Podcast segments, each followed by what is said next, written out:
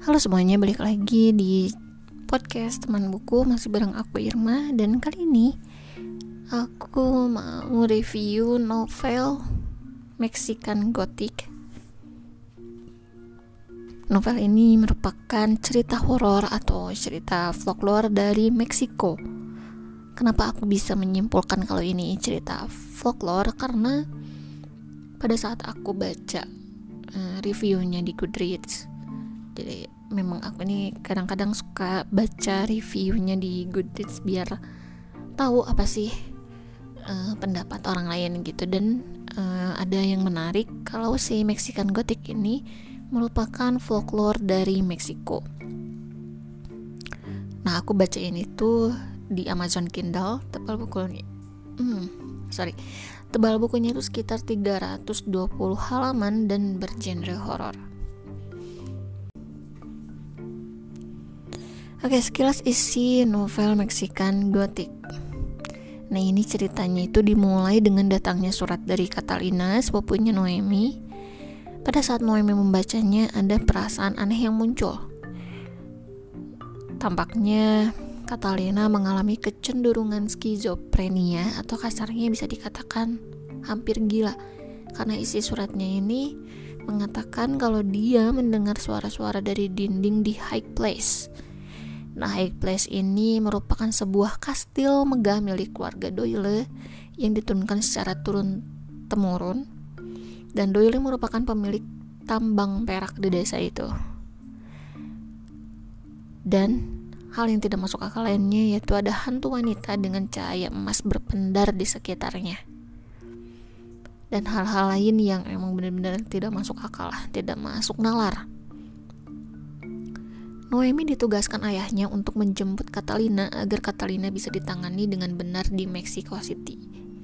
Jadi memang ayahnya itu secara tidak langsung sudah berpikir kalau Catalina ini memiliki kecenderungan skizofrenia ya dan si High Place ini berada jauh banget dari Mexico City jadi kayak berada di hmm, pedesaan dan memang tepatnya ini itu ada di pegunungan yang emang jauh dari mana-mana selama Noemi berada di sana ada banyak cerita tentang High Place mereka bilang itu rumah terkutuk mereka di sini adalah masyarakat sekitar ya Terus ada juga kisah pembunuhan oleh keluarga sendiri yang menewaskan hampir seluruh anggota keluarga. Dan juga kematian orang-orang di pertambangan dengan penyakit aneh. Noemi dibantu Francis menyelidiki semua itu, tapi malah menyebabkan Noemi jatuh ke dalam kegelapan high place. Kalau di sini bahasa Inggrisnya itu fall into high place darkness. Kayak gitu. High Place ini sebuah kastil yang seolah-olah bisa hidup dan punya nyawa terus bisa ngontrol pikiran setiap penghuninya juga menarik kan nah kita lanjut ke uh, reviewnya ya. Novel ini ditulis dengan sudut pandang orang ketiga, jadi seolah kisah Noemi ini diceritakan kembali oleh orang lain. Jadi kayak perasaan Noemi ini kurang tersampaikan. Ya gimana ya? Ya mungkin memang kebanyakan novel tuh ditulis oleh sudut pandang orang ketiga kebanyakan ya cuman kayaknya perasaan si Noemi di novel ini tuh kayak kurang aja gitu kurang dapat aja gitu. Nah meskipun ini genrenya horor tapi kesan horornya itu kurang kuat. Jadi kayak ke lebih banyak drama keluarga daripada unsur mistisnya. Apa mungkin ini ciri khas Meksiko? Entahlah terus alurnya itu lambat menurutku. Karena aku nunggu sampai ke bab 10 dari sekitar 20-an bab tapi ceritanya masih belum memasuki konflik. Jadi kayak masih Noemi itu masih mencari-cari kalau high place itu apa terus kayak menyelidiki gitulah. Kayak capek aja gitu ini tuh mana gitu konfliknya namun penulis membuat narasi tentang setting tempatnya ini cukup detail jadi aku bisa ngebayangin bagaimana megahnya si high place ini. Jadi benar-benar kayak kastilnya or bangsawan itu bener gitu. Dari segi premisnya ini bagus. High place folklore Meksiko high place yang punya nyawa sebuah rumah yang punya nyawa sebuah rumah tua yang bisa menjebak orang-orang yang tinggal di dalamnya. Karena sekali tinggal di situ, orang itu tidak akan bisa keluar lagi karena high place bisa mengontrol pikiran para penghuninya. Namun penyebab rumah itu bisa seperti itu yang aneh banget.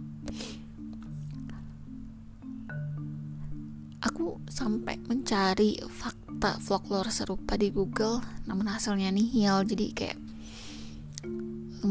cerita tentang apa tuh yang horor-horor itu uh, apa namanya? Aduh lupa. Uh, yang kesurupan itu loh. Kayak conjuring ya kalau nggak salah ya. Conjuring itu kan ada fakta apa fakta rumahnya itu ada gitu. Terus uh, yang